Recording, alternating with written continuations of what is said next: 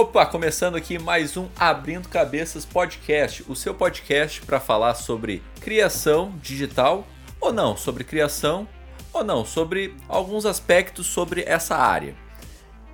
E eu gosto de falar sobre coisas que eu não entendo muito bem. Eu já entrevistei, cara, contigo vai ser o quarto ilustrador? É, eu acho que é isso aí. Caralho! Exatamente. E o cara que acabou de falar agora é Doug Lira, o meu convidado dessa semana, de hoje, ou quando tu tá assistindo esse episódio. Sei lá, quando tu vai assistir, 2022, 2000 e sei lá, 50, enfim. E aí, cara, tudo certo? Ele não pode estar no passado? E se ele estiver no passado? Cara, daí, aonde no passado ali? Anos 80, um cara de 2020... Pode ser nos anos 80, né? Ele tá vendo numa TV de tubo e num videocassete que ele conseguiu converter e levar pra passar. Porra, eu acho charmoso. Aquele ruidinho no mic, assim, sabe? Porra, que saudade de um... Eu acho até engraçado isso, quando o pessoal fala que saudade dos anos 80, 90. Eu falei, que saudade do quê? Uhum. Ah, que saudade de áudio ruim. Não faz sentido isso. É bem isso, tá ligado? Ah, porra, que saudade de ir no dentista e enfiar uma britadeira na minha boca e... Pô, não tenho saudade disso não. Tatuagem, mano. Quando era um pedaço de pau e um tinto, tá ligado? É, o cara tinha um chiclete, um pedaço de madeira e quebrava um bico de uma garrafa pra... Tá maluco, velho? Que bagulho zoado. Exatamente, cara, exatamente. Começando aqui, né, eu quero te agradecer por ter aceitado o convite aí, aceitado participar do meu programa, então, muito obrigado por estar aqui, cara. Sério mesmo. Eu sou uma puta. E assim, eu sou o pior tipo de prostituição, né? Que não precisa nem pagar pra mim. Você me chama... Você me chama, eu vou. Eu não tem BO. Eu só peço desculpa aí, quem tá assistindo, você aí, ó, Carlos, que tá assistindo aí, ouvindo o podcast. Se você estiver assistindo, eu peço desculpa pra você, porque eu vou estar olhando para baixo, porque eu tenho essa mania de desenhar enquanto converso. Entendo. E aí tamo nessa, né? Mas eu não tô ignorando aqui, porque a pessoa fala, caralho, o cara é mó escroto, o João trocando uma ideia com o cara cagando pra ele, olhando pra baixo. Não, tranquilo, cara, mas tranquilo. Mas tamo junto. Eu gostaria de ter essa habilidade de fazer uma coisa e fazer outra, multitasking, sim. Mas no podcast eu não consigo fazer isso. Eu tenho que estar prestando atenção. No podcast é difícil, né, cara? Tipo, quando eu trabalhei até junto da sua convidada aí, nos programas atrás aí, Bianca Nazari, né? A gente trabalhou junto no evento Topia Art Conference, que foi um evento de ilustração que rolou em Curitiba e tal. E a galera chamou a gente pra ser host do evento, então entrevistar a galera, fazer ali, coordenar um bate-papo. E, cara, é muito difícil esse rolê, né? Porque você deve estar pensando nisso agora. Enquanto eu tô falando, você tá pensando, acho que eu vou puxar tal assunto aqui e não sei o quê. Aí divide o cérebro entre prestar atenção pra não deixar a pessoa sem graça, cara. E a outra metade você tá formulando o ritmo da conversa, né? E, cara, é insuportável. Não dá pra fazer isso desenhando. Então, quando você pergunta pra mim, eu tô aqui, blá, blá, blá, blá, blá, blá, e tô desenhando, né? Agora, tipo... Pensa aí agora. Não dá. Porque eu já tô num processo automático aqui, que eu já sei o que eu tenho que fazer. Sim, sim. Se eu te perguntar sobre as tartarugas do Himalaia, não sei se tem tartarugas no Himalaia, as características dela, tu iria saber assim ou não? Porra, não, a gente consegue desenrolar um assunto aí, né? Mas assim, sem nenhuma propriedade, né? Ai, meu Deus, tá muito bom isso aqui. Eu consigo, né? Eu falo de qualquer coisa, porra. Mas aí se vai ser, sei lá, digno de uma informação decente, aí é outra história, né? Sim. Cara, eu já entrevistei ao vivo, né? Já entrevistei lá no estúdio da minha faculdade, né? Cara, é outro negócio, assim, porque aqui eu me distraio com outras coisas, né? Eu tô gravando aqui com o celular, mas ali eu tô prestando realmente, tipo, olho a olho na pessoa e eu vejo realmente a reação da pessoa sobre o que eu tô falando, sobre as perguntas que eu tô falando. Então, é muito louco, assim. É bem diferente, muito, né, cara? Igual eu falei, esse rolê do evento, mano, A galera pegava assim e falava assim, Doug, vai rolar um bate-papo ali sobre direitos autorais. Você pode guiar lá? Porque o fulano vai no banheiro e, pô, tá passando mal e tal. Eu falei, não, beleza. E aí você chega... Mano, o que eu sei de direitos autorais? Não sei porra nenhuma. Uhum. E aí você começa... Puta, é horrível, cara. Você formular uma frase ao mesmo tempo que você tá pensando no que você... Pra onde você vai, sim, saca? Aí é tipo... Aí você cria essa habilidade de... Gente, tô aqui com ele, aqui, ó. Do meu lado, uhum. João. E o cérebro aqui. Caralho, direitos autorais. Puta que pariu. E eu tô aqui, pô, João, fala um pouco de você aí, o que você trabalha e não sei o que, aí enquanto você tá pensando, cara, direitos autorais, aí quando volta, aí você teve um insight lá, ah, porra, a galera se perde muito em direitos autorais, né, na nossa área é complicado isso daí, né, como é que você vê esse mercado aí, João, aí... Passa a bola, isso que eu ia te perguntar. Tu joga pros convidados. Eu ia jogar, tá ligado? Tipo, se eu não soubesse. É basicamente o que eu faço aqui demais, no Abrindo, né? Isso. Tipo, eu jogo assuntos que eu não sei realmente por pura curiosidade, sabe? Pra entender o mundo da pessoa e o mundo que talvez um ouvinte meu faz parte, entendeu? Daí eu jogo. Mas um evento é foda, sim, né? E da onde surgiu essa habilidade de conduzir, de comunicação? Não sei se tu desenvolveu isso, ou é só por esse teu estilo ser mais expansivo. Como é que é isso, cara? Não sei. Cara, eu nunca pensei sobre isso. Ou já pensei, não sei, né? Mas eu acho, né? Eu julgo ser, né? Hoje, inclusive, a data de gravação aqui que estamos, estava conversando com alguns amigos no Discord e a gente estava falando sobre tempos de escola. Ah, escola, não sei o quê, bababá. E aí eu falei pra galera que na escola, mano, eu era uma pessoa super normal, assim. Eu não era invisível e também não sofria bullying. Eu era de boa. Eu falava com a galera... Mas eu não era o centro das atenções na sala de aula, eu não fazia parte de comissão não sei do que, do Grêmio, da puta que pariu. Não fazia nada disso, mano. Era, tipo, super, super de boa, assim. E aí a galera ficou, nossa, eu imaginei que você era super expansivo e tal. E não. E aí, eu acho que eu aprendi isso quando eu comecei a trabalhar no sei lá, trabalhei de camelô, trocador de óleo, vidraceiro, trabalhei em padaria do meu pai me arrumava muitos trabalhos informais, assim, né, de coisas que eu julgo hoje que não era o que eu queria fazer, né, não é nem desmerecendo o trabalho, mas eu não queria trabalhar com aquilo, né. E aí, cara, quando eu trabalhei, por exemplo, numa oficina de troca de óleo, cara, aí foi tipo a prova de fogo, saca? De você tá lá paradinho, aí chega um cliente e o chefe fala, ó, se você vender tal produto, você ganha tanto por cento aí de caixinha em cima dele. E aí você meio que cria essa habilidade por conta da sobrevivência, saca? E tipo, as pessoas vão conversando com você e você vai se comunicando melhor, mas eu lembro muito bem do tipo, no começo do trabalho o pessoal chegava, quanto que é o óleo tal aí, quanto que fica pra fazer tal coisa aí no carro? E eu tipo, fica tanto. Aham, sim, fala pra dentro. E aí o chefe já... Aí meu chefe chegava todo... Ô, seu Carlos, tudo bom? E aí... Eu acho que por conta de sempre querer desenhar, a gente acaba...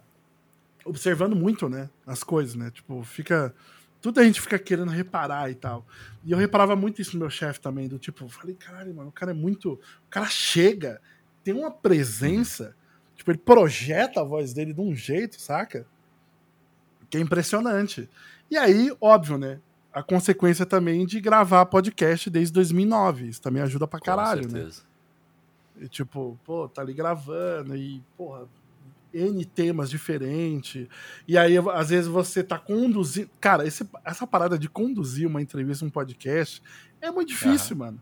Porque aí você... eu vou gravar com os meus amigos, somos super engraçados. Aí na hora de gravar, galera... eu achei legal. Aí você, caralho, velho, eu não posso deixar isso. Aí você se fode na edição lá, pra dar um ritmo pro bagulho. Aí na próxima gravação você já tá ligeiro já. A pessoa fala, ah, eu achei legal. Você já fala, pô, e aí, é só isso, cara? Você não gostou de mais nada, não sei o quê. Aí você já começa a puxar o barco. E quando você vê, você já tá expansivo ou você aprendeu a meio que se comunicar, né, de uma forma melhor que... sei lá, projeta mais a sua voz e você ganha mais atenção, né? Senão fica uma coisa muito... sei lá, né, cara? Eu acho que no resumo aí da sua pergunta, é realmente uma parada de sobrevivência, assim, porque quando eu comecei a trabalhar com desenho foi exatamente isso, de entrar nos cursos que eu não passei, eu mentia, falei que eu tinha passado no curso, mano, eu sou mó louco, assim. Aí... Entendi. Aí na necessidade, né, tipo, como diz um amigo meu, a necessidade faz o artista, né? Você tá necessitado, bicho, você te vira, você dá seus pulos, né? Sim, mano? Entendi. Cara, é muito louco isso que tu falou, tipo...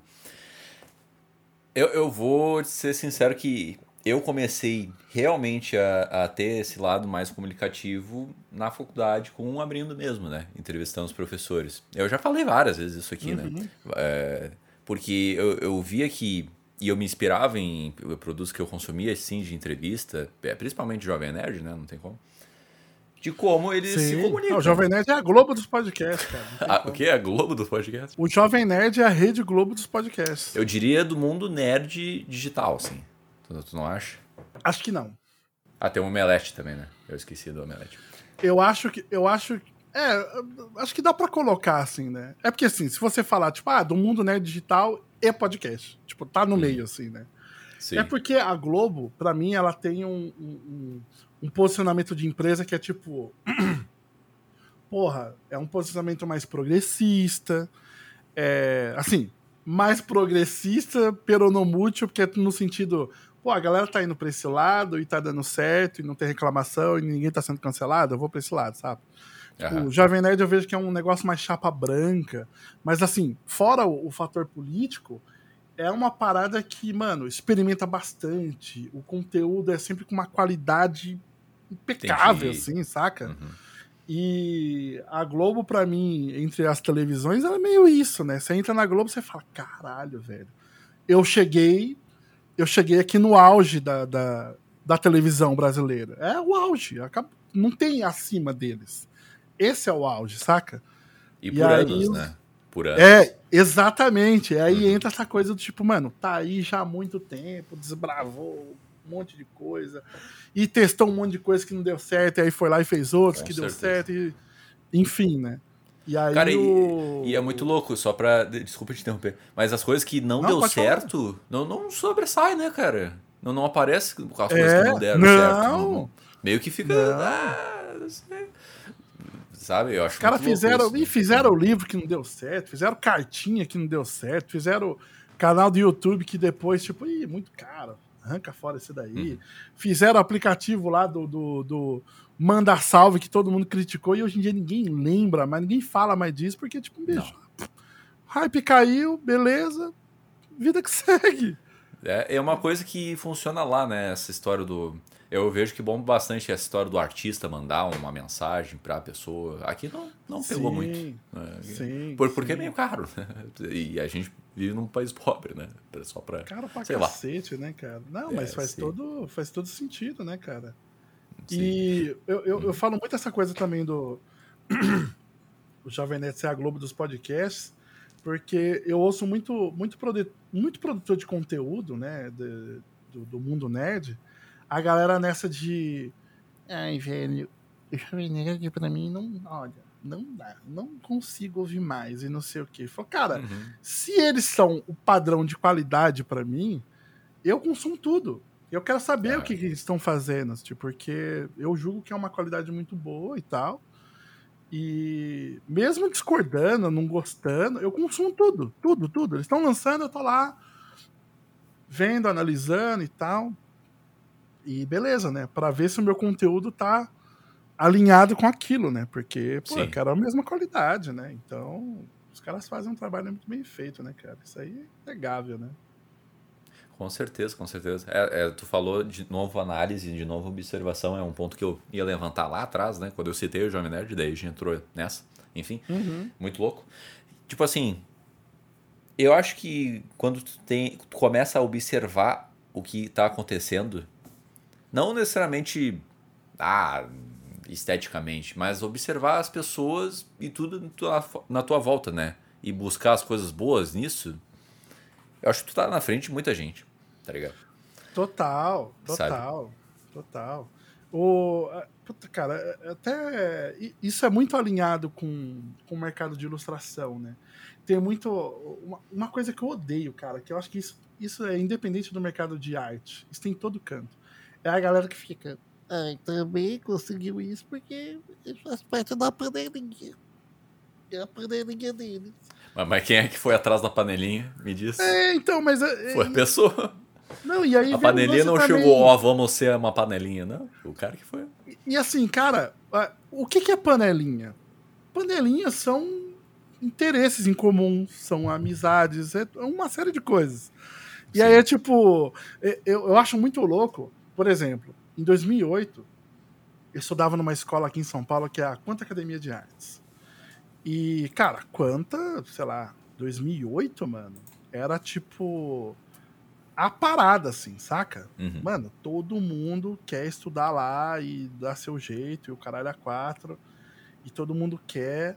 E aí tinham os professores lá da escola, né, que andavam juntos, e a galera, porra, lá, ó, a panelinha lá da Quanta, lá, os professores, não sei o quê. E aí, beleza, estudei lá em 2008, 2009, fazendo cursos, assim, de anuais, né? E, Sim. Cara, conheci um monte de gente, né? Que tava lá como eu, com um sonho de se tornar ilustrador e viver disso, e ter uma carreira, e ser relevante no mercado e tal.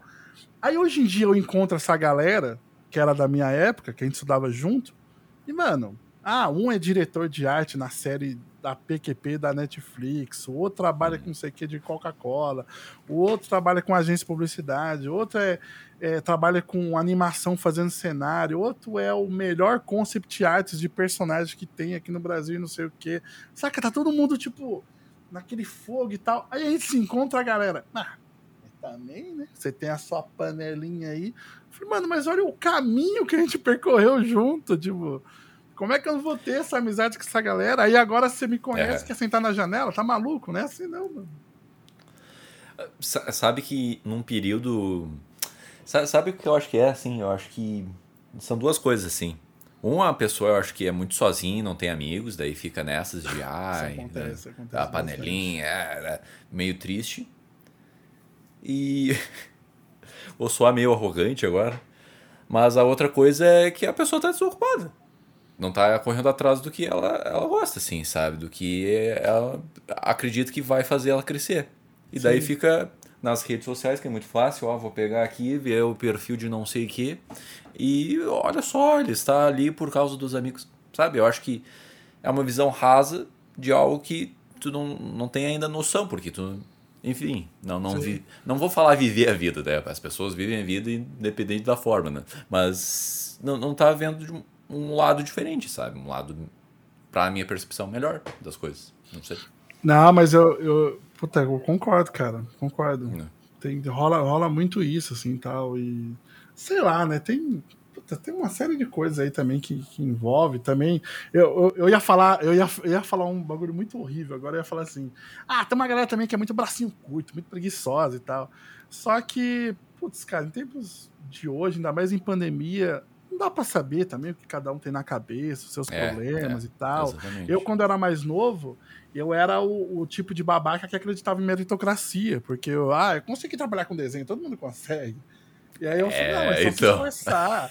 É só se esforçar, vai dar certo. E aí, cara, hoje em dia, tipo, mano, não.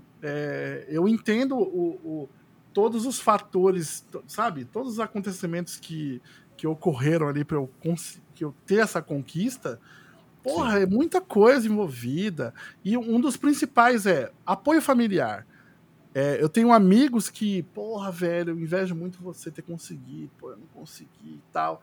E o cara tinha uma família de merda que não apoiava ele, saca? Tipo, fala, não, eu quero que você seja advogado, não quero que você faça essas merda aí de desenho. Aí, tipo, mano, como é que eu vou falar pra pessoa, você não tem tom suficiente? Não dá. Exatamente. Cada um tem seu rolê, né? E, tipo, é outra coisa, né?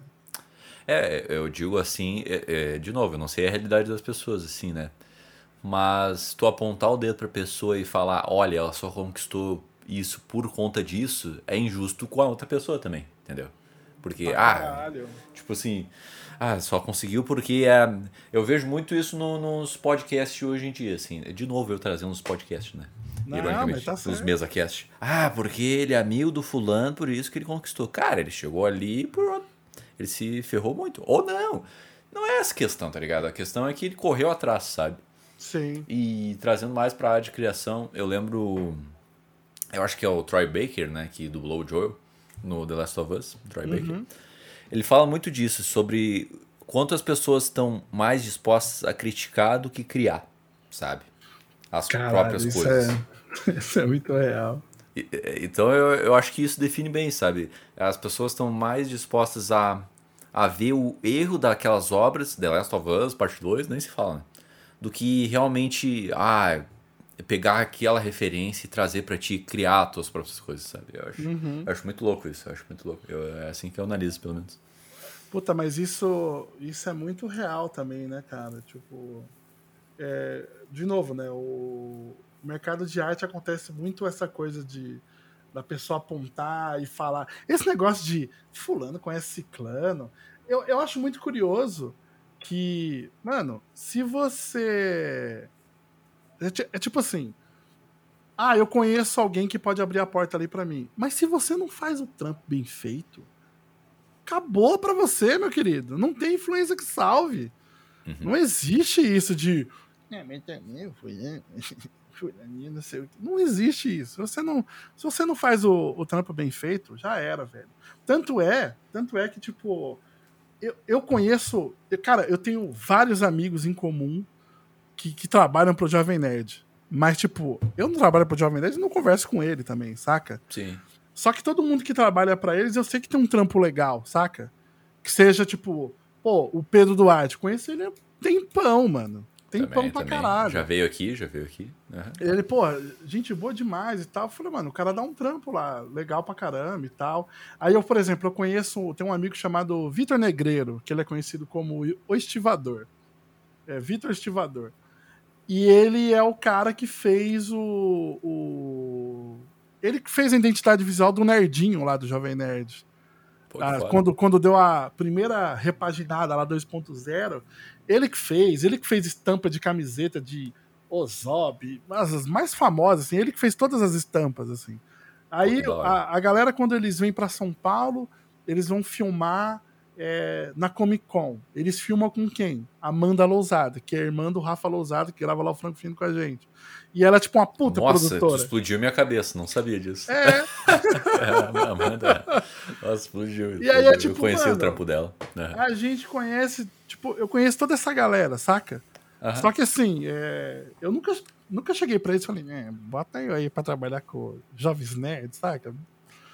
Isso não rola, porque... Acho que mano, a galera não tá procurando algo que eu faça. Uhum. E se um dia isso acontecer, que seja natural, né, cara? Que não seja uma coisa forçadona, assim, também. Senão é muito zoado, né? Ser um negócio meio forçado, assim. Tipo, não fica legal, né? Eu vou dar uma provocada em ti, assim. Eu sempre brinco que é que nem o Abujana, sabe? Provocações. O que é... A vida. O cara metia essa, mano. Imagina. Cara, eu acho muito bom isso, cara. Eu acho genial, cara. Eu acho genial. E aquela famosa frase, tipo... tem que dar a cara tapa, sem vergonha. Tu não acha que serve pra esse caso? Ou não, tu não concorda com isso? Não, mas eu acho que sim. Eu acho que você tem que dar a cara tapa. Só que você não pode dar a cara tapa e voltar pra casa e ficar com o braço cruzado falando... Vou esperar o meu amigo me indicar lá, ele vai conseguir tudo pra mim. Saca? E ao mesmo tempo do tipo, você não pode esperar que isso seja a sua última carta. Esse é o ponto, sabe? Você não pode esperar que isso vai mudar a sua vida e gerar uma expectativa num negócio e você fala, mano, talvez não role. Saca? Talvez não dê certo. E tudo bem. E tudo bem. Exatamente. É essa questão, tá tudo certo, tudo certo. É, não, tá tudo certo. E tipo... As pessoas... É uma velha discussão, as pessoas estão tendo o problema da questão do sucesso, né? Tu tem que ter sucesso, tem que ter dinheiro, tem que ter tudo pra ontem, sabe? Sim, e é foda isso, né? Não, foda, esse papo vem de, sei lá, muito tempo, né, cara? Muito tempo. Essa coisa do tipo, sei lá, eu não sei a sua idade, mas acho que independente de idade, rola muito essa pressão na sociedade. É tipo, você tem 25 anos e mora com seus pais. É tipo, 25? Uhum. É, já começa.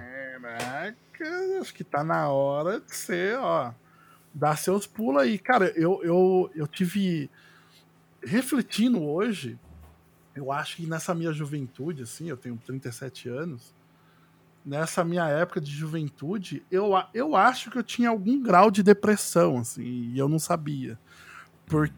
Ou ansiedade, assim, porque, cara, esse bagulho me fritou a cabeça, assim, da galera falando, pô, você tá lá com seus pais ainda, né? Que bom, né? E é, tipo, era uma merda, e tipo, mas, nossa, mas você não tem carro? Não, mas você não, sabe, você não tem as coisas... Você não tem um trampo fixo? Você, como assim, sabe? A galera ficava muito buscando isso. E eu lembro que eu ficava muito, muito lesado da cabeça. E aí cria a comparação, né? Você compara com todo mundo. Pô, fulano é mais novo que eu, conseguiu. Fulano é mais velho, já tá lá na puta que pariu, é dono de empresa. E você fica criando essas comparações. E eu só parei com isso um dia que um brother meu chegou e falou, mano, a sua realidade é completamente diferente do fulano, mano. Tipo, pô, você tem essa realidade aqui, pô, cresceu em Osasco, tal, humildão. Não é nem aquela coisa, tipo, tem um pena de mim, mas é, tipo, é diferente mesmo, mano. É outro rolê, tipo, eu ficava muito inseguro quando eu comecei a trabalhar em agência, eu via que todo mundo falava inglês. E eu ficava me sentindo um merda. Falava, caraca, eu sou um bosta, velho, eu não falo inglês. E aí eu via a galera, tipo, eu não fiz curso de inglês, mas assim, eu jogo videogame desde meus 8 anos de idade. E aí, de vez em quando, meu pai me colocava também nos cursinhos da cultura inglesa.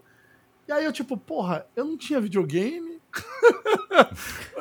Ninguém me levou pra cursinho nenhum. Eu não, sabe, não via nada legendado. Eu assistia o que tá passando na TV. E, cara, tudo isso influencia pra caralho, assim, a vida da pessoa. Sim, influencia bastante, né? Eu brinco muito hoje em dia quando eu vou relembrar de programas antigos com a galera, aí o pessoal fala, porra, eu adorava o desenho lá do Jack Chama, aquele que era desenho bom, não sei o quê. E aí quando a pessoa fala, eu adorava o X-Blambles, e aí, mano, quando a pessoa fala assim, eu já sei se ela cresceu com TV a cabo ou não. É tipo, não, passava no Cartoon, falei, por isso. Eu não assistia Cartoon, eu assistia TV Globinho, eu assistia show da Xuxa, era isso que eu via. Sim. Total. E assim, tipo, parece ser idiota, mas você crescer com TV a cabo e você crescer vendo Ratinho, cara, muda completamente a sua percepção de mundo. Ratinho. Putz, muda tudo. Nunca assisti Ratinho, velho, mas eu acho os efeitos sonoros muito engraçados. Mas, né? Cara, eu saía da escola, eu estudava à noite, eu saía da escola mais cedo, que a galera falava, mano, vai passar Ratinho, a gente não pode perder, mano. Não podemos perder Ratinho. Olha essa frase, não faz o menor sentido hoje em dia. Caraca, eu não posso perder Ratinho. Não podemos perder Ratinho. nem funciona, né, cara? Mas tu levantou uma questão muito interessante, porque, assim, eu tinha muito essa noia que todo mundo era melhor que eu, assim. Todo mundo era, nossa, todo mundo tá na tua frente, João. Nossa, todo mundo vai te passar, te liga aí. Mas, cara, se tu... Dar uma simples conversada com a pessoa de leve, a gente vai ver que Às vezes é certo que ela é melhor que tudo, mas na maioria das vezes ela tá na mesma, tá ligado? Sim, tá na mesma história que tudo. Sim, sim. Então, a gente subestima demais as pessoas às vezes, sabe? Não, e às vezes também eu acho que a gente acaba dando valor pra umas paradas que no futuro você vê que, mano, famoso nada a ver. Tipo, pô, eu cresci nesse ambiente que ficava me cobrando, tipo, pô, eu sou um fodido, velho. Se eu tivesse, pô, se meu pai tivesse um trampo, sabe? Fica cobrando umas paradas, tipo, mano, esquece isso, saca? Mas é muito louco, por exemplo, eu já tive esse papo também com a própria Bianca, assim, também. Falei pra ela, porra, eu cresci nesse ambiente que eu não tive muito recurso e a minha família é, tipo, cara, a minha família é, tipo, a família pobre brasileira normal, assim, sabe? Do pai chegar em casa e falar, porra, cadê minha comida? Não sei o que, gritaria, e não sei o que, o vizinho ouvindo um pagodão, e não sei o que, aí aquela preocupação do tipo, olha aí, tem que pagar o aluguel, não sei o que, esses papos, assim, né? E, cara, eu achava isso, tipo, caralho, minha família é toda errada, tá devendo dinheiro. E quando eu descobri que eu só fazia parte de um monte de gente, saca? Eu falei, caralho, tá de boa, né? Crescer desse jeito e tal. E aí eu vejo meus amigos que tiveram uma puta infância com... Pô, teve tudo ali, saca? Pô, teve TV, videogame, o caralho A4, curso, ensino particular e tal. Legal pra caralho. Só que, mano, teve uma cobrança maior da família. Os pais, sabe, tinham uma esperança ali de tipo, não, meu filho vai ter que ter tal carreira. Então, cara, o peso é muito maior. Então, cresceu totalmente bugado da cabeça. E aí, hoje em dia, tem que fazer horas de terapia pra tirar os traumas lá do tipo, caralho, as expectativas que meu pai tem em mim, cara, tem que esquecer isso. E eu falo muito isso pra galera, que eu cresci num ambiente onde a minha mãe e meu pai não tinham condições de me dar coisas que todo mundo tinha, mas os meus sonhos, eles falam, não, isso daí eu não vou tirar, não. Eu vou incentivar. Eu não tenho grana, mas isso aí eu vou dar. E aí isso foi do caralho pra mim, cara, porque eu cresci num ambiente, tipo, teve meus problemas lá, tal, como todo mundo tem, mas ao mesmo tempo foi uma coisa meio leve, assim, tipo, por mais que tenham tido várias dificuldades financeiras, foi muito leve, mano, foi muito de boa, de tipo, hoje em dia eu vou lá, dar risada, encontro a família, uma gritaria do caralho, e eu acho isso foda, eu fico, que legal, minha família é mó massa. Não, total, eu achei engraçado que a minha família, né, a parte de pai sim, mas a parte de mãe não é nada gritaria, é meio sério, assim, vai, fechado, mas é isso que eu acho legal, cara, tipo assim, eu vi esses tempos, há muito tempo atrás, na verdade, um vídeo do Tempero Drag, né? Enfim, ela já tá bombada aí, né? Uhum. E, cara, ela tava falando no vídeo sobre como é importante tu identificar a tua classe social, sabe? Pra tu entender a tua realidade e como a tua visão de mundo pode impactar as pessoas ou não, entendeu? Eu acho muito interessante isso, porque assim, tu citou a tua realidade que é completamente diferente que a minha, sabe? Sim. Então é muito louco. Daí tu começa a parar pra pensar sobre o teu caminho, tua caminhada, e tu pensa, putz, eu tenho privilégio, putz, isso aqui não tem, sabe? Eu achei esse vídeo muito, muito bom. Ela é muito, muito boa. Esse rolê é muito difícil, cara. É muito difícil você criar essa consciência nova, assim.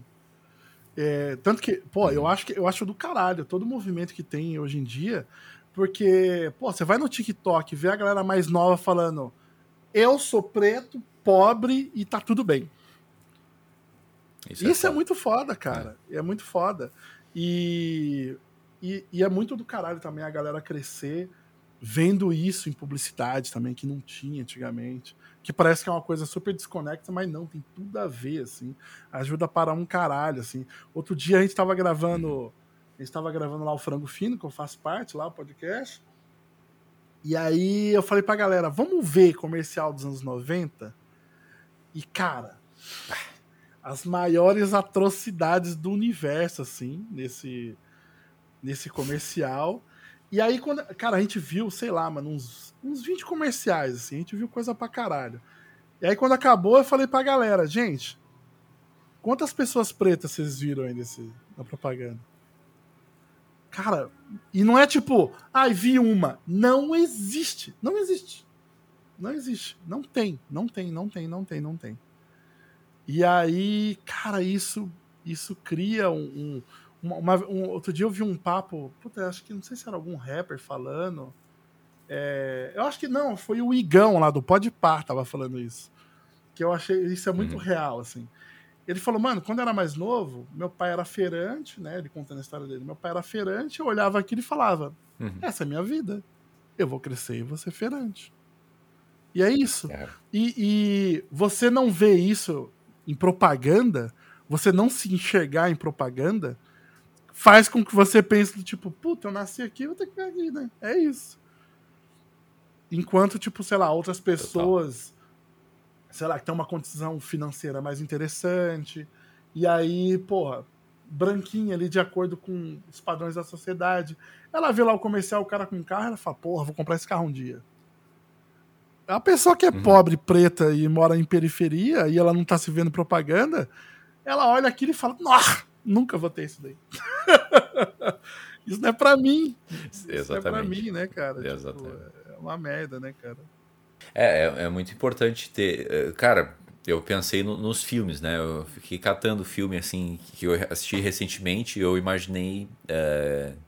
Se fala negros ou pretos? Qual é o correto? Só pra... Eu segui o assunto. Cara, eu também não sei, assim, eu sou eu tenho essa dúvida sempre. Eu também tenho essa dúvida, porque, sei lá, eu converso muito com amigos que, pô, super engajados e tal, no movimento, e aí uns falam, pô, não, me chama de negro, outros falam, me chama de preto, eu não sei, então, sinceramente, se alguém ouvir e ficar incomodado aí, eu peço desculpa também.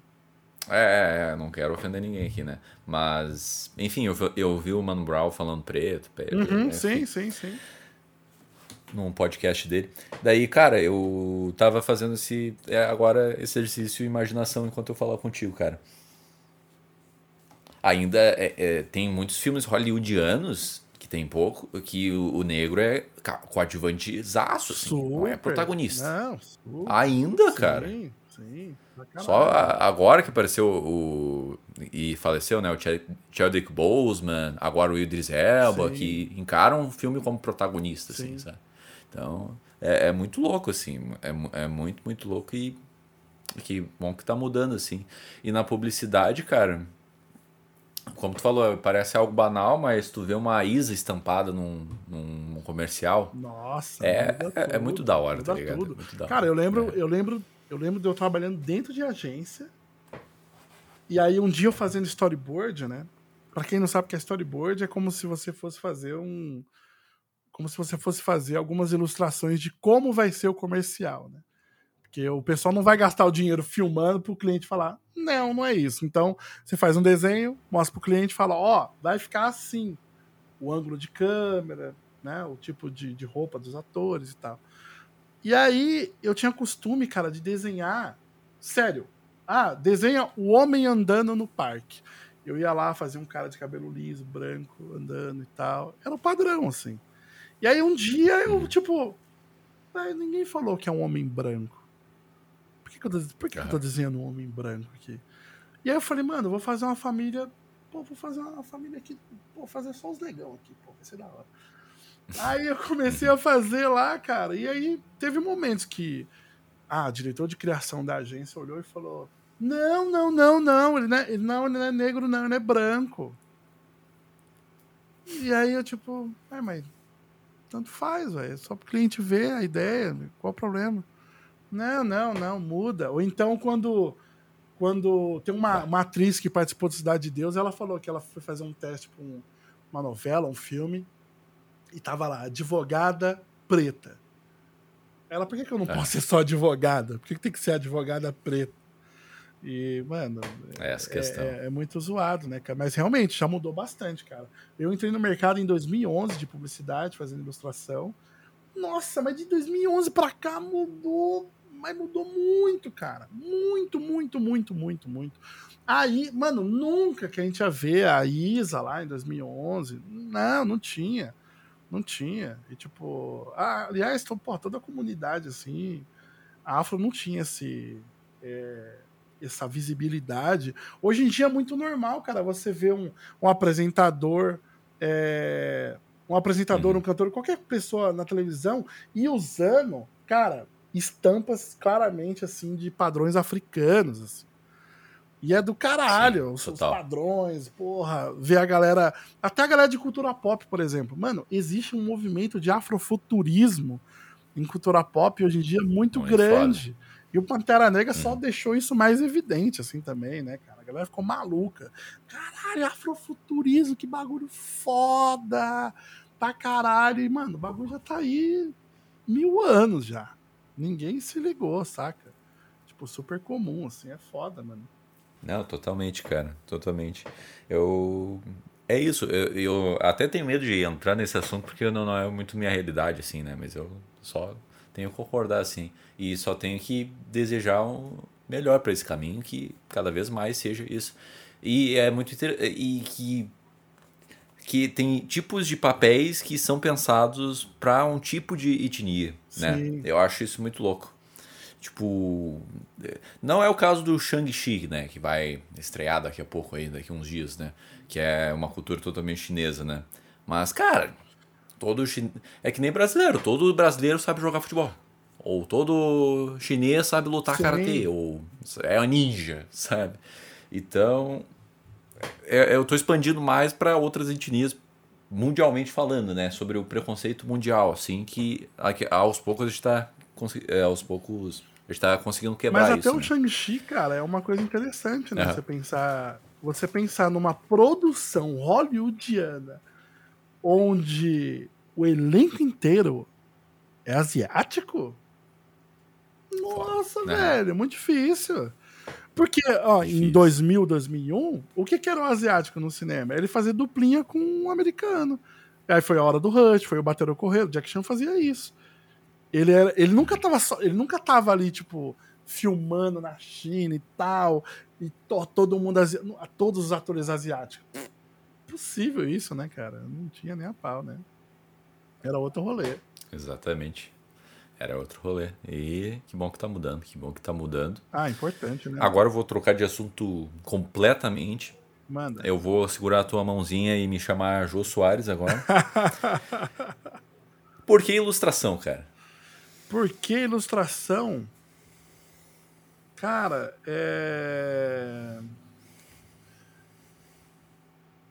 eu acho que, assim, foi uma parada que foi... É um amor à primeira vista, né? Que rola e tal. Mas eu acho que tem também... tem também uma coisa de influência, porque eu lembro que eu gostava de desenhar. Eu sempre falo isso pra todo mundo, né? Todo mundo desenha pra caralho, né? Só que aí quando você tem 12 anos, 11... Tem um movimento ali que você faz, você vai pra lá ou pra cá, assim, você tipo, não quero mais saber disso, quero jogar bola, quero jogar um game, quero me preocupar com o meu futuro e acho que isso aí não é nada e tal. E quando eu tinha essa idade, mano, eu tava na minha segunda, quarta série, que eu repeti de ano, e aí eu tava desenhando um bonequinho, um brother brotou assim no meu ombro e falou assim: legal esse desenho aí, hein? Mas eu tenho um amigo que ele desenha muito melhor. Aí eu falei... cadê o desenho? Cara. Cadê o desenho dele? Eu vou trazer pra você amanhã, você vai ver, você vai ficar louco. Parece coisa de profissional, de revista. Aí eu, nossa, deixa eu ver, né? E aí o cara me mostrou, mano, era um xerox, mano, lembro até hoje, um xerox colorido, de um guerreiro gato muito louco. E eu falei, velho... que bagulho foda. E aí ele falou, não, mano, isso aí é de um brother meu, ele é mais velho e tal, que era tipo, sei lá, eu tinha 12, o cara tinha 14, né? Aí quando você é mais novo, tudo parece, nossa, o cara é muito mais velho, 14, 15, né? E aí eu lembro de frequentar a casa desse brother, mano, e ele me mostrar a revista lá de os quadrinhos brasileiros e tal. E eu entendi um pouco mais esse mercado. Não muito ainda, porque, anos 90, né? Não tinha esse tanto de informação que tem hoje. E, cara, eu fiquei maluco, completamente apaixonado pela parada, assim. E aí, quando eu vi o cara mais velho do que eu, numa prancheta desenhando, eu falei, caralho, eu vou ter essa porra aí um dia. Eu vou ter uma prancheta grande, eu vou desenhar esse negócio. E aí, como em volta de mim começou a surgir essa galera que desenhava, e aí fica aquela coisa, né? Pô, você faz isso daí bem feito até, hein? Saca? Aí você meio que coloca na cabeça, mano, é legal isso. E era uma parada que realmente, eu curto, né? Gosto de fazer. Eu não fiz porque, falaram que eu fazia bem e eu saí fazendo. Não é isso, né? E porque eu lembro, a minha mãe até comenta isso, né? Quando eu tinha esses 12 anos, assim, antes disso eu falava, quero ser advogado, bombeiro, astronauta, qualquer coisa, né? E aí depois disso, cara, eu falei, eu vou trabalhar com desenho, eu quero trabalhar como desenhista. E aí eu coloquei isso na cabeça. E aí, bicho, 12, 13, 14, 15, 16, foi embora, mano. Até os meus 22 anos, que de fato, 10 anos depois, que eu comecei a trabalhar fazendo caricatura, assim, foi uma parada muito, muito louca. E eu lembro que a galera me encontrava na rua e a galera não botava fé. Os meus amigos mesmo, eles falavam, mano, eu achava que você era um doido da rua, que vivia falando de bagulho de desenho, mas que não, sabe? Porque é a nossa realidade, saca, da parada. O bagulho não vai dar certo, mano. O cara tá... Em que ano era isso? Quando tu começou realmente? Quando eu comecei, de fato, foi 2006. 2006. Eu trabalhei na... Eu fiz um curso na Fundação Bradesco em Osasco, que é um... Cara, a Fundação Bradesco é uma parada lá em Osasco que mudou a vida de todo mundo, assim. Porque, sem zoeira, deve ter formado milhares de pessoas, assim. Porque é uma parada que você vai lá, se inscreve e você faz um curso gratuito. É isso. E aí eles, por exemplo, se o curso vai ser 4 horas de curso, eles dão um lanchinho pra você ficar bem alimentado lá, bonitinho e tal. E é uma parada patrocinada pelo Bradesco. E aí, tem uma puta matriz do Bradesco lá em Osasco, não sei se você sabe disso, mas tem uma vila lá que é o Bradesco. Assim, sem zoeira, parece um condomínio fechado gigantesco. Você entra lá, tem McDonald's, tem mercado, e é tudo é banco, é muito louco, assim. E aí do lado tem essa parte da escola lá e tal.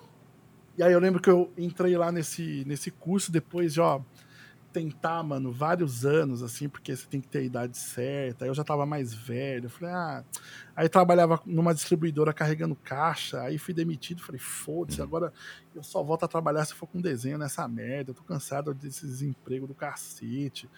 E aí fui lá, fiz a porra do curso, meu professor trabalhava com caricatura no shopping de Osasco, e aí, assim, cara, em Osasco, é muito louco, Osasco, ele tem esse shopping que tinha um quiosque onde as pessoas faziam caricatura e retrato.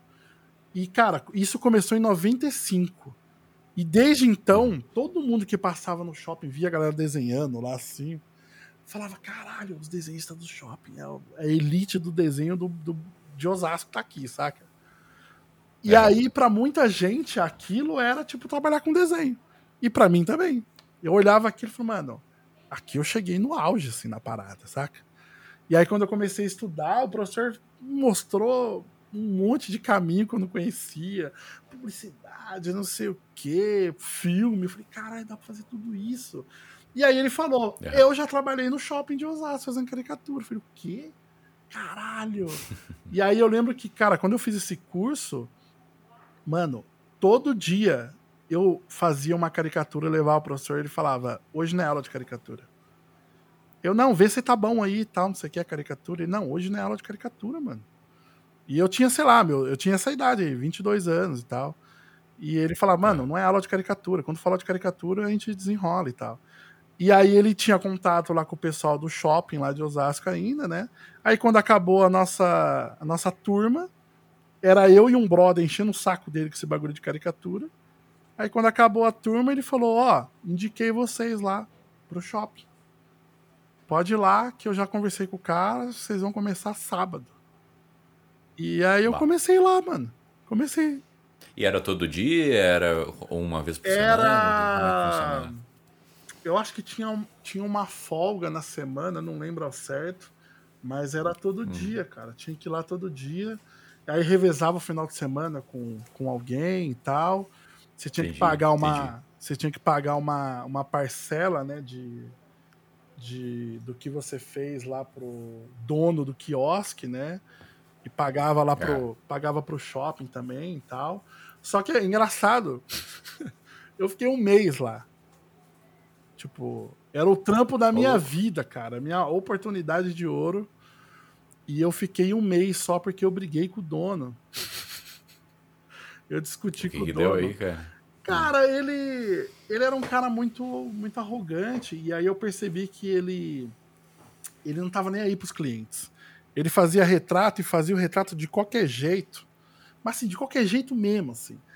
E aí, teve um dia, cara, foi uma senhorinha. Minha nossa senhora, me parte o coração. Senhorinha, ela falou assim... Ai, tá pronto o retrato do meu filho. E é tipo, sei lá, o filho que faleceu, alguma coisa assim.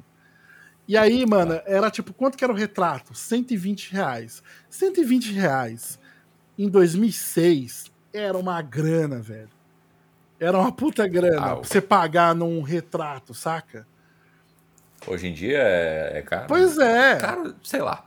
É subjetivo, mas é, tipo... mas pra mim é caro. É, não, mas é uma grana, cara. Só que em 2006 era muito mais. Seria equivalente você cobrar hoje, sei lá, num retrato, você pagar milão. Acho que é milão aí, tipo... Ah, 1.000 conto aí, saca? Num bagulho. Caraca, não sabia que era tanto. Era uma parada muito... Porra, era caro, mano. Tanto que o pessoal fala, caralho, a pessoa pagou um retrato de 120 conto. A gente fala, nossa, mano, 120 conto. E aí, beleza. É porque você pensar que, mano, sei lá, o salário mínimo nessa época devia ser uns R$400, 416. Saca? Cara, é muito maluco isso. Então, é isso. É sério mesmo. E aí, cara, a senhorinha chegou lá e falou, pô, retrato. Aí o cara, o dono do quiosque, o que ele fez comigo? Ele falou assim, vai vir uma mulher pegar um negócio aí, você entrega pra ela, pega o meu dinheiro e é isso. E aí eu vi que ele tava meio, eu falei, mano, o cara tá meio sumido. Aí ele ficou escondido num canto, assim. A mulher chegou e falou, deixa eu ver. Aí eu peguei a moldura, assim, né, com o quadro e tal, o cara tinha moldurado. Aí eu mostrei pra ela, ela fez assim, ai, moço, você acha que ficou parecido? Já entendi tudo. Pois é, cara. E eu falei pra ela, não tá legal. Aí ela falou, mas o que eu faço? Falei, fala pra ele fazer outro. Fala que não tá bom. E aí ela, nossa, eu vou falar pra ele. Eu falei, você tem um telefone dele? Ela tem. Não, eu ligo pra ele. Tá, beleza, então. O cara voltou puto, mano. Por que você não entregou o bagulho pra mulher? Eu falei, mano, você fez o bagulho de qualquer jeito, mano. Tá horrível isso aqui. Caralho, você fez com a bunda isso? Aí o cara, porque você fez 3 meses de curso do Bradesco, você é quem? Aí eu falei, mano, não sei o quê. Eu gosto dessas pessoas que falam uns bagulho nada a ver que você tá falando. É. Só te rebaixar. Aí eu falei, mano, o que você tá falando? Sei lá, tá maluco, né? E aí, pô, ficou nesse papo e não sei o quê, lá, bababá. E aí eu trabalhava lá junto com um brother, né? E eu já tava cheio de farpa com esse cara há muito tempo, esse arrombado aí. O quê? Com o brother ou com o chefe? Não, com o dono lá. Com o dono, lá tá. Do quiosque. E aí ele pegou e falou, amanhã eu vou trocar ideia com você e o fulano aí. O dono falou. Falei, beleza. Aí já cheguei pro meu amigo e falei, ele vai mandar embora. Já era, o cara vai mandar embora e tal. E, mano, minha mãe, mó feliz, tipo, caralho, meu filho conseguiu trabalhar com desenho, não acredito. E aí, cara, sentou pra trocar ideia, o cara começou a falar. Abri a carteira. Olha quanto é que eu ganhei aqui, ó, essa semana. Um papo bosta, assim, né? Uhum. E aí ele veio de novo. Vocês acham que você entende o quê? Fez 3 meses de curso e não sei o quê, não sabe de nada. Cara, meu desenho, assim, não era um desenho foda pra caralho. Só que como eu tinha estudado a parada, eu já conseguia olhar para as coisas dele e falar, mano, isso aqui tá errado. Eu não sei fazer, mas tá errado. Eu consigo provar para você por A mais B que tá errado. E aí eu comecei a questionar algumas coisas, né? Porque quando eu entrei lá, João, eu achei que o mundo do desenho era o mundo do doce, onde todo mundo era legal pra caralho. Eu falei, mano, desenhista é tudo legal, é tudo a galera da hora. Eu pensei isso na minha cabeça. E aí eu lembro até que o meu pai me deu a melhor frase do mundo, que é pau no cu, filho da puta, tem em qualquer lugar. Daí eu falei, porra, perfeito, é isso aí. Ai, mano, eu vou falar que é verdade isso. Não, é verdade, é uma cara. Pura verdade, é verdade isso, cara. Não. É verdade. E até tem um outro conselho que um amigo meu me deu também na época que eu nunca esqueci, cara. Que é um bagulho meio pesado, assim, pra ele, né? Pelo menos que ele falou assim: ele falou, cara, eu tô muito acostumado a desistir das coisas. E é por isso que a minha vida às vezes não vai muito além, assim, porque eu desisto. Eu falo, pra mim é muito fácil desistir, porque eu já faço isso há tanto tempo que é muito fácil. E aí ele falou pra mim, não desiste, cara, porque se você começar a desistir, vai ser mais fácil. Então, pega a outra portinha ali, que aí a hora que você começar a enfrentar mais as coisas, vai ficar mais fácil também pra você enfrentar. Então, você sempre vai enfrentar as coisas. E, mano, foi o caminho que eu segui. Eu falei, então eu vou enfrentar esse bagulho, mano. Então um cara falava bagulho pra mim, eu pá! Mandava de volta pra ele. E aí ele sentou, foi trocar essa ideia, cara. E aí, antes dele falar qualquer coisa, assim, o cara começou meio que querer me humilhar, saca? Aí eu falei, mano. Aí levantei e falei, bicho, eu vou embora. Vou tirar minhas coisas aqui. Tinha um mostruário lá, né, com minhas artes lá, eu comecei a tirar. Uhum. Aí o cara levantou, não vira as costas pra mim, não. Aí eu falei, aí eu cheguei pra ele e falei assim, falei, cara, sabe uma coisa que eu admiro muito em você? Aí ele, o quê? É que você ganha dinheiro sem saber desenhar. Eu acho isso brilhante. Uou! Uau! E virei as costas, fui embora e deu uma explosão atrás de mim. Drop the bike. Só que, mano, é muito louco, né? Falando isso, parece que eu fui super foda. Mano, eu dei 2 passos, sentei num banquinho na frente do shopping, comecei a chorar. É muito de assistir filmes, né? Imagina, mano, total, assim. Falei a cena e depois fiquei, mano, que merda que eu fiz, cara. Sim. E comecei a tremer, mano. Tremer pra caralho. Uhum. E meu amigo me ligando. Aí eu falei, e aí, mano? O que foi? Aí ele, você foi embora? Eu falei, não, tô aqui na frente. Me espera aí. Aí o que o cara fez? O cara viu que eu saí também. E esse meu amigo, ele desenhava 30 milhões de vezes mais que eu, saca? Uhum. Ele era, tipo, uma puta galinha dos ovos de ouro. Aí o cara fez, não, mano, fica aí, eu vou aumentar sua porcentagem. Meu amigo ficou, né? E aí eu fui embora, aí cheguei em casa, eu fui embora, pedi demissão lá e tal. E minha mãe já, tipo, minha nossa senhora.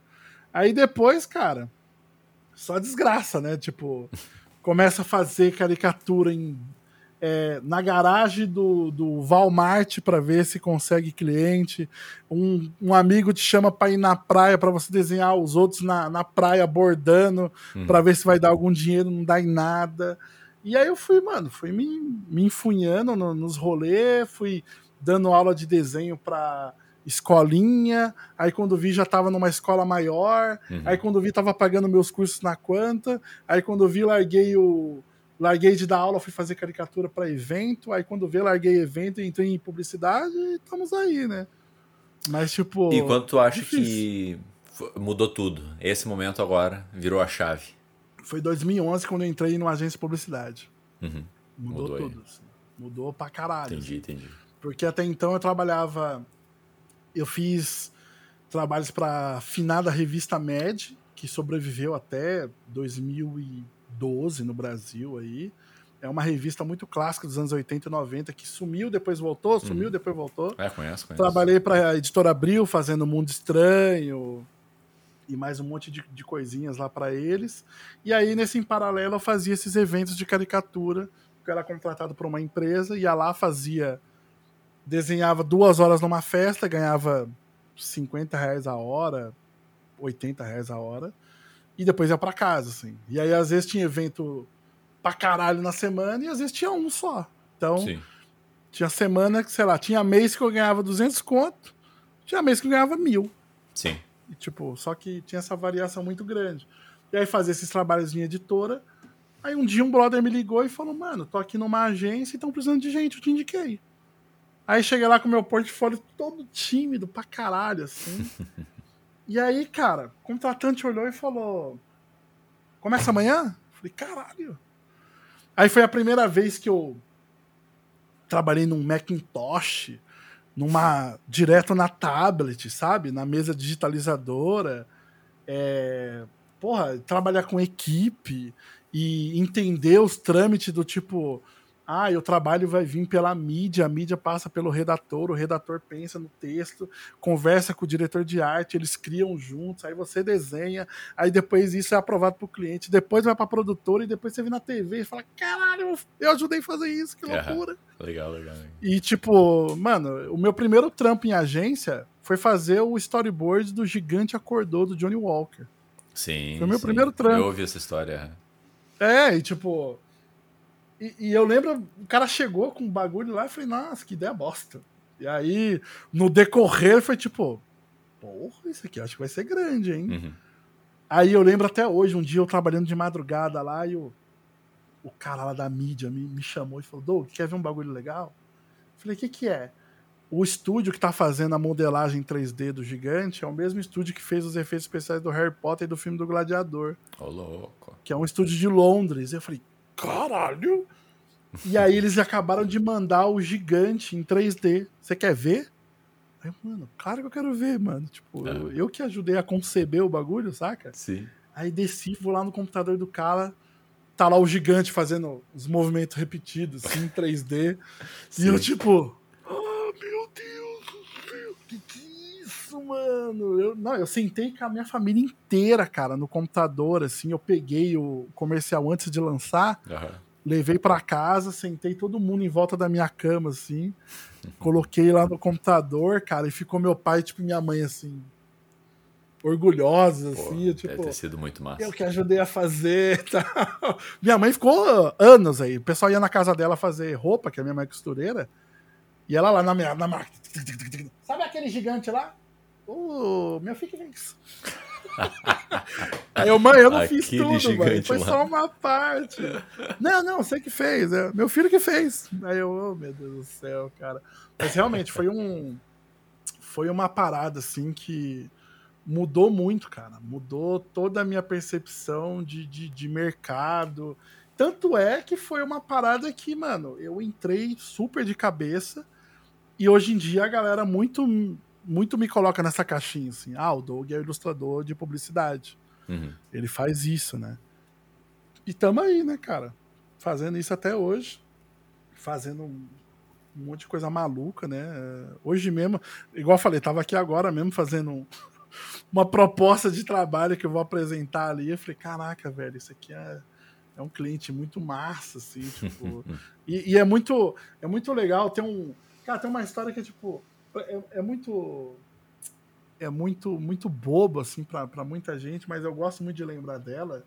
Eu espero que você curta também, que quando eu comecei a trabalhar com desenho, com esse meu brother lá que me viu pedir demissão. Tô humilhar o seu chefe.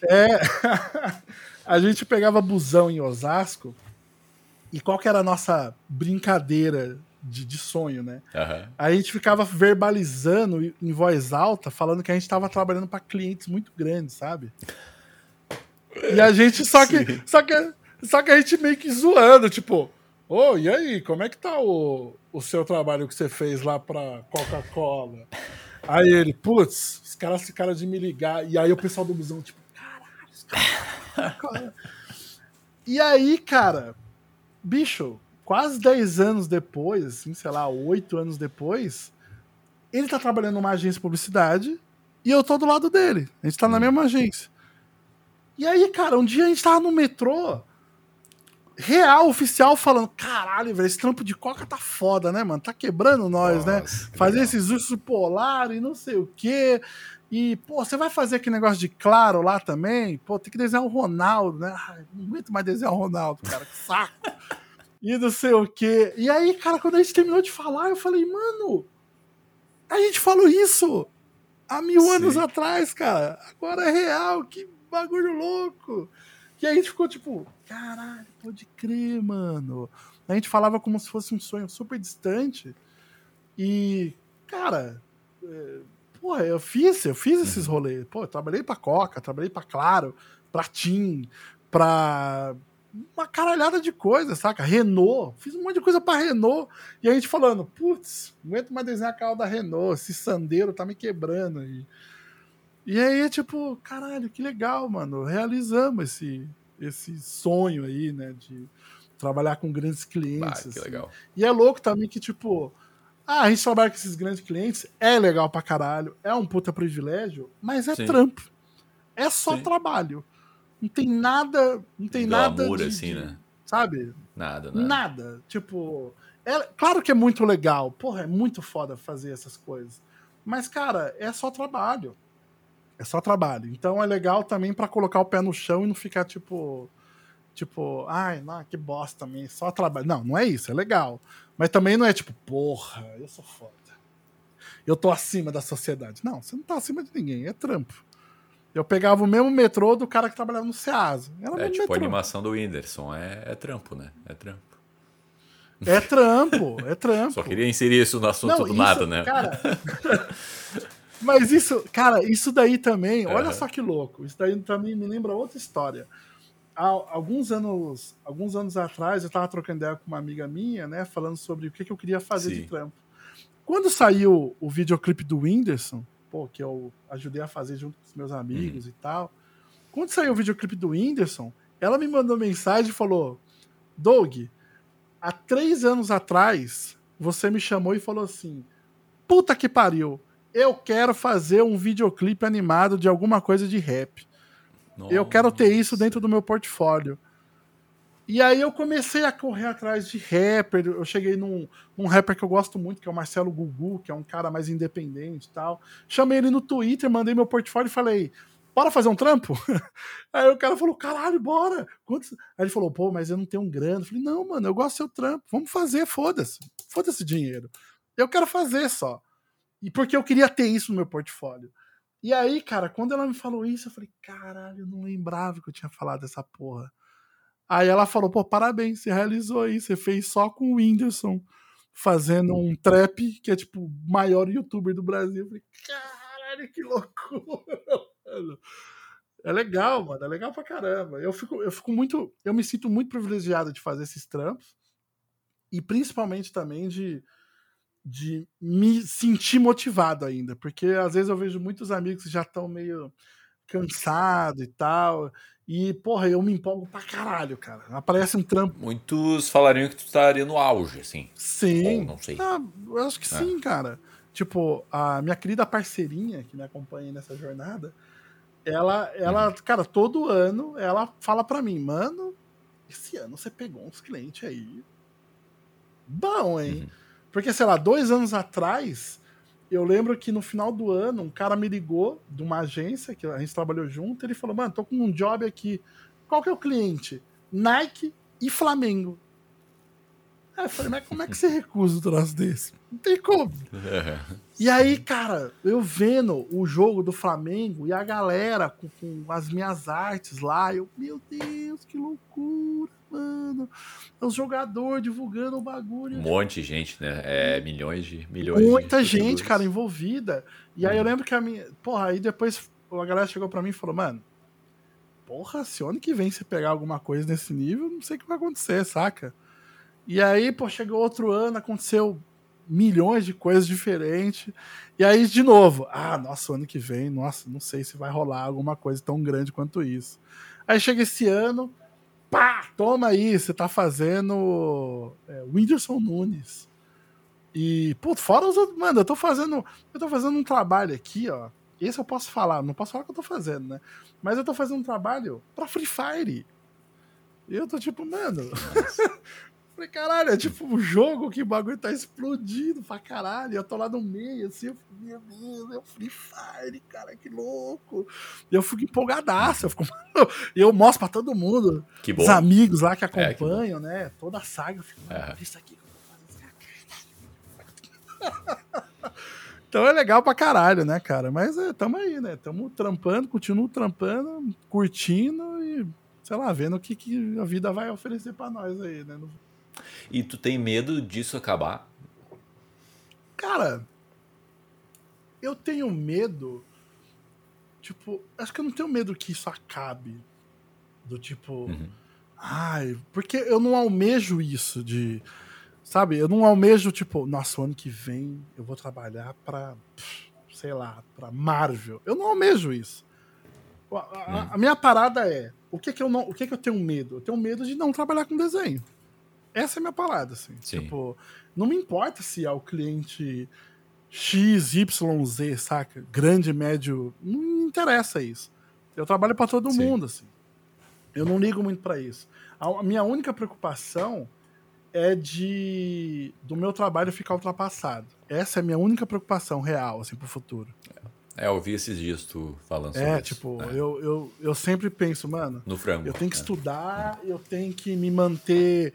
super atualizado, porque, mano, tá a galera cada vez, ó, sangue nos olhos chegando aí. Eu, por exemplo, hoje em dia, a galera pede muito que você tenha no currículo 3D. Você saiba alguma coisa de 3D. E eu já tô pensando, mano, ano que vem eu vou estudar 3D.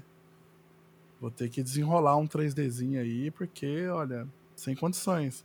Mas, assim, eu acho difícil. Eu sou muito inquieto, né, cara? Então, eu sei que... sei lá, eu acho que isso não vai rolar comigo, assim, porque eu sou muito... Quero fazer de tudo um pouco, me meto com tudo. Uma hora eu tô fazendo cenário pra animação, outra hora eu tô fazendo propaganda, outra hora eu tô fazendo jogo, e outra hora eu tô fazendo um quadrinho. Então, sei lá, eu espero que isso role, assim, de sei lá, manter sempre... relevante dentro do cenário. E assim, não tem a ver com fama, né? Não é isso, né? Não é sobre essa parada. Mas hoje, por exemplo, acho que anteontem me mandaram uma mensagem no Instagram falando: caralho, velho, você influencia muito o meu trampo, assim, tipo, o que eu quero pra minha vida é, tipo, ter uma carreira igual a sua, assim, um dia.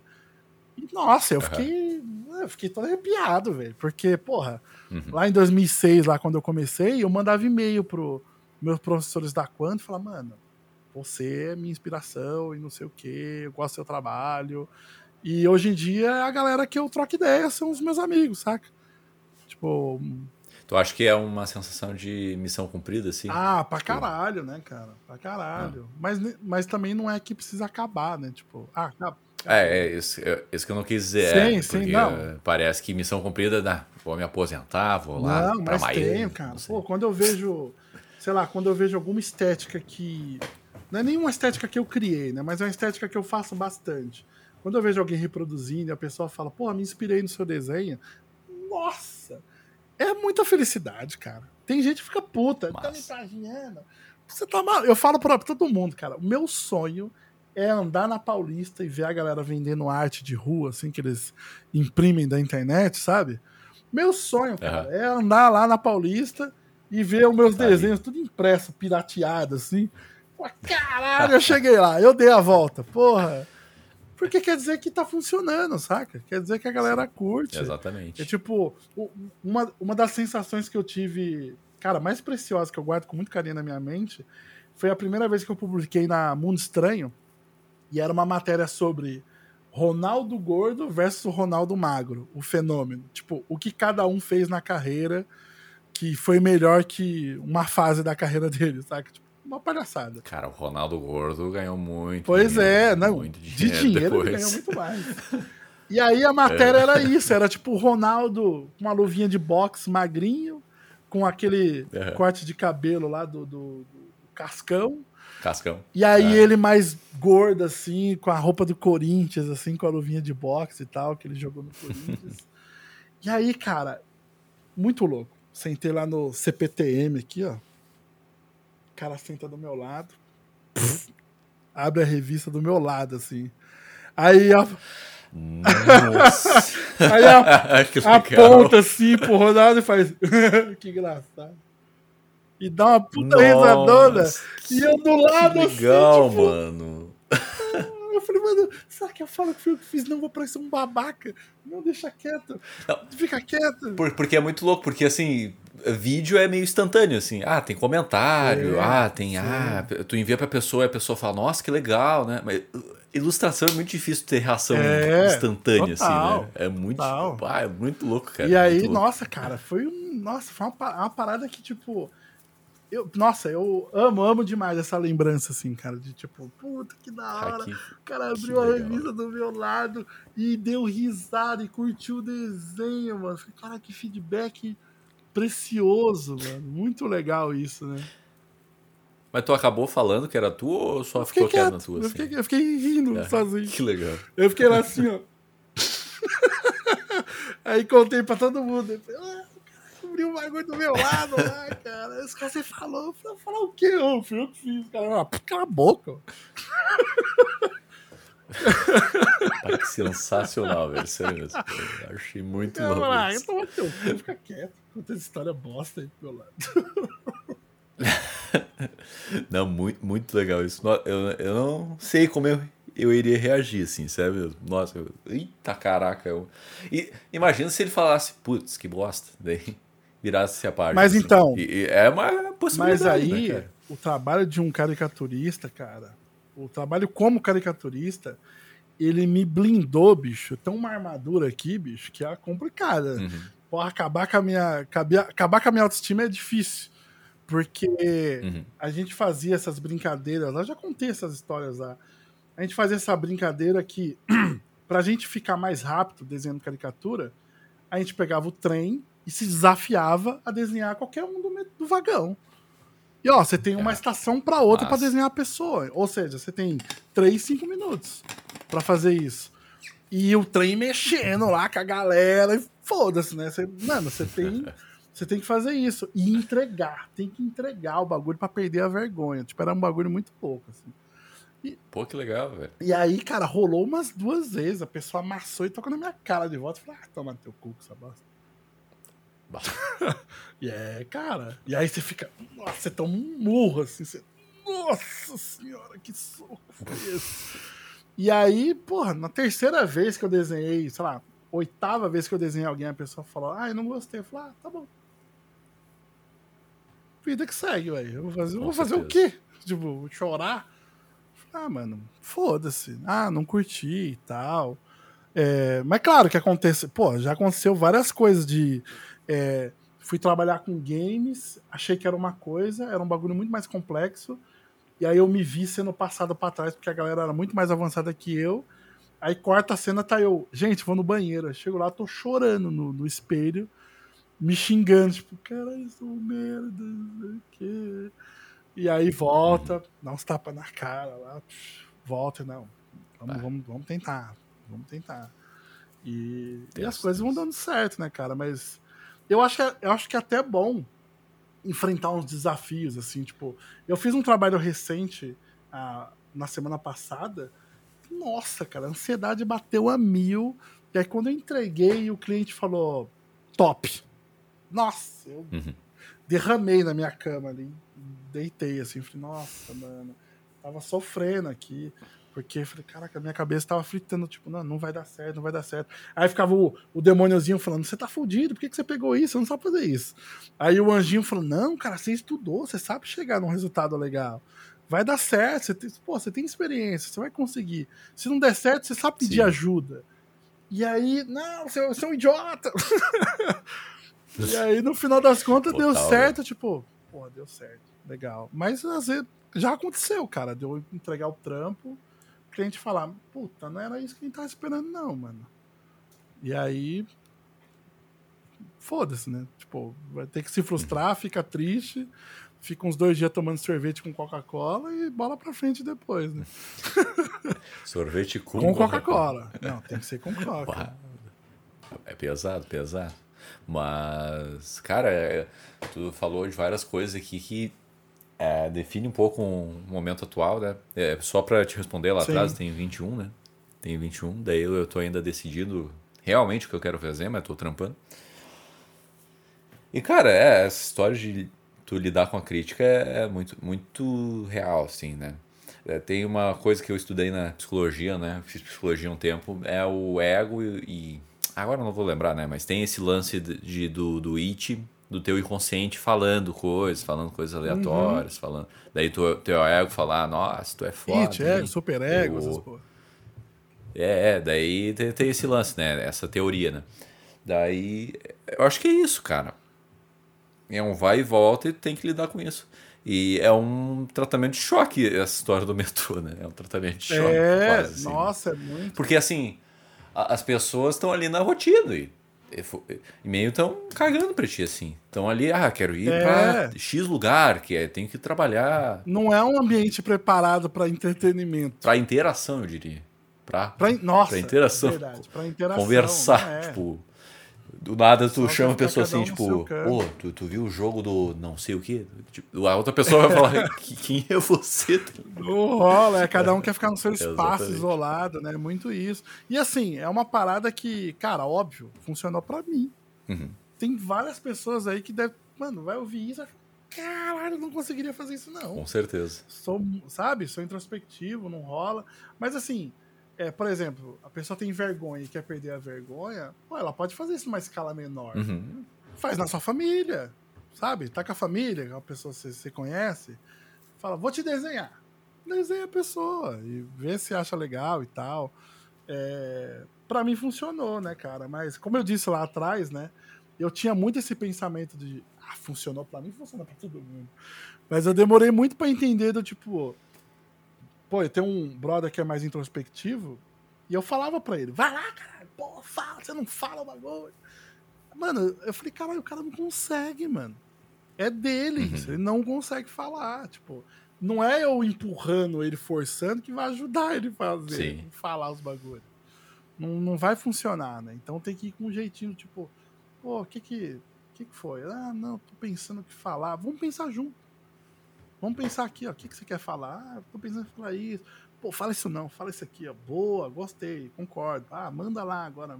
Não consegue ligar, falar, mandar mensagem, sei lá, manda um e-mail. Vou mandar e-mail. Porque eu consigo editar, eu tenho mais segurança de eu conseguir editar as minhas palavras. Com certeza. Porque às vezes rola isso, a pessoa não tem segurança ali numa chamada de voz, ali de vídeo, né? Fazer uma reunião, mas... no e-mail ela desenrola bem, né? Fala, então beleza, né? Que ela tem tempo de corrigir, ler e tal. Na hora de falar, tu emenda num negócio. Eu acho que a principal coisa, assim, eu sou introspectivo, né? Mas a principal coisa é não ter medo de errar, né? Não ter medo de errar. Se tu errou uma palavra ou outra ali, foda-se. Mas é foda isso também, né, cara? Por exemplo, eu conheço gente que, mano, se cobra de um jeito, mano. Com certeza, com certeza. Né? Não pode ter erro e tal. Até os meus amigos brincam muito comigo falando que eu tenho um passe livre. Fala, Doug fala o que ele quiser, que não tem consequência, né? Mas, não é assim. Eu já fui super extrovertido em ambiente de trabalho e gente me chamou de canto e falou, mano, para. Tá demais. E eu fiquei me sentindo um cocô. Eu falei, caralho, velho, que merda. Só porque você estava sendo você, né? Só que assim, tava indo um pouco além. Que era tipo, um camarada ia falar de trampo e eu tava fazendo piadinha atrás da outra, velho. E aí uma hora ele pegou e falou, mano, vamos terminar isso daqui. Eu acho que você tá indo um pouco além. De boa. E aí ele falou, tipo, não, mas tá falando de boa. E aí eu falei, não, de boa, de boa. E aí ele viu que eu fiquei meio pensativo, assim. Ele falou, mano, não falei por mal, não. Eu falei, não, cara, você foi super de boa mesmo. Você foi muito carinhoso ali comigo.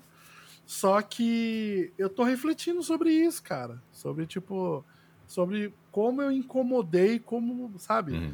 Como eu atrasei o seu lado fazendo piadinha, assim. Sim. Porra, eu devia ter me tocado disso. E aí ele, não, mas tá de boa e tal. Esse meu jeito expansivo é muito legal, mas tem hora que, mano, me fode também. Com certeza, com saca? Certeza. Eu fico meio... Esse evento mesmo que eu participei com a Bianca, cara, quando acabou o evento, Eu cheguei pros donos lá, pra Bianca, falei pra todo mundo. Falei, mano, toda vez que abria um convidado e eu tinha que hostear a conversa, eu ficava falando na minha cabeça, não faz merda, não faz merda, não faz merda. Não. E, cara, foram 3 dias de evento que eu fiquei... Mas é um não desgastado. Faz merda diferente do meu. Eu falo, não faz merda, tipo, não falar... Não, na real é igual, né? Não falar besteira, mas... Tipo, não fala besteira. Mas, só que assim, o meu falar besteira é diferente do seu, exatamente, óbvio. Exatamente. Eu, não errar o nome, ou não errar tudo. Tipo, eu, por exemplo, na minha cabeça, teve momentos ali que eu tava hosteando um papo, e na minha cabeça eu ficava pensando assim, eu ficava pontuando. Você tem 3 piadinhas que você vai fazer. Acabou. Não tem mais que isso. Entendi, saca? Entendi. E aí eu soltava... assunto mais sério, bababá, bababá. Aí lá no meio, soltava a segunda, não sei o que, mais sério. E aí às vezes eu olhava e falava, não cabe aqui, não vai ficar legal. E aí eu segurava, né? Esquece isso. Ou então, tipo, ia fazer um comentário no meio de uma explicação, o cara fazendo uma demonstração de arte lá, específica, e aí eu, tipo, aí eu pensava, vai valer a pena? Não, acho que não vai. Aí voltava atrás e tal. Porque eu lembro muito de um chefe meu, o meu chefe que eu falei que era todo expansivo lá da troca de óleo, um dia ele chegou pra mim e falou assim,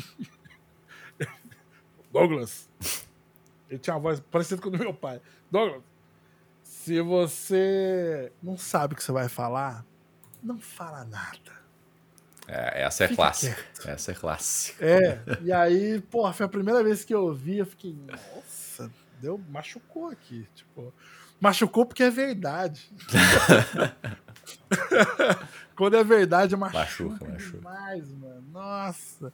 Só que, mano, faz parte do crescimento, né? A gente cresce pra caralho como ser humano e tal. Eu já tive N brincadeiras que eu fiz com amigos meus que depois eles falaram, mano, você tá pegando pesado, saca? Eu tava fazendo bullying com os meus amigos e não tava percebendo.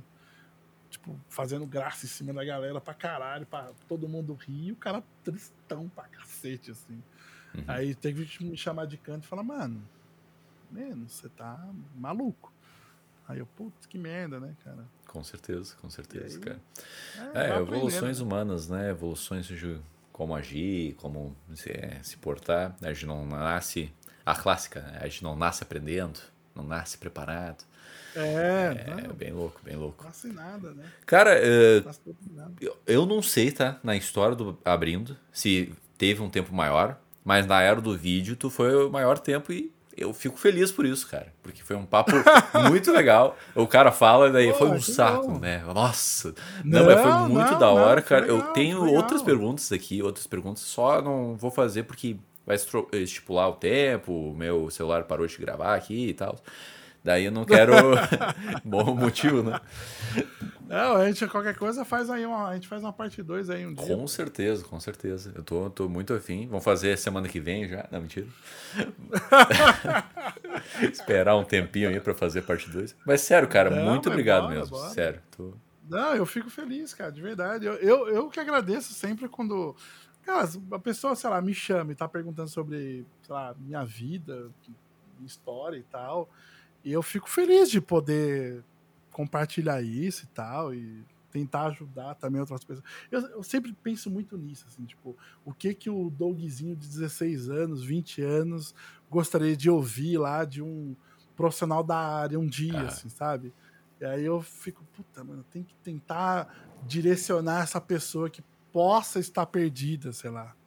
E, sei lá, espero ter ajudado e ter entretido também. Eu gosto de fazer graça também. Com certeza. O pessoal achou legal. Temos que encerrar para não perder o ratinho. Não podemos perder o ratinho.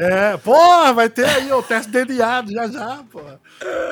Sei lá que horas é o ratinho. Tá aí ligado? Toca a vinheta do xaropinho. Rapa. Cavalo. Eu gosto do cavalo. Cavalo. Eu gosto muito do... Também tem o Dança Gatinho. Dança Gatinho. Nossa, é muito boa. É muito boa essa efeito sonoro, não dá. Caralho, velho. Essa porra tinha que estar no museu, cara. Tinha que estar uma exposição do MASP, só de vinheta do ratinho. Assim. Com certeza, cara.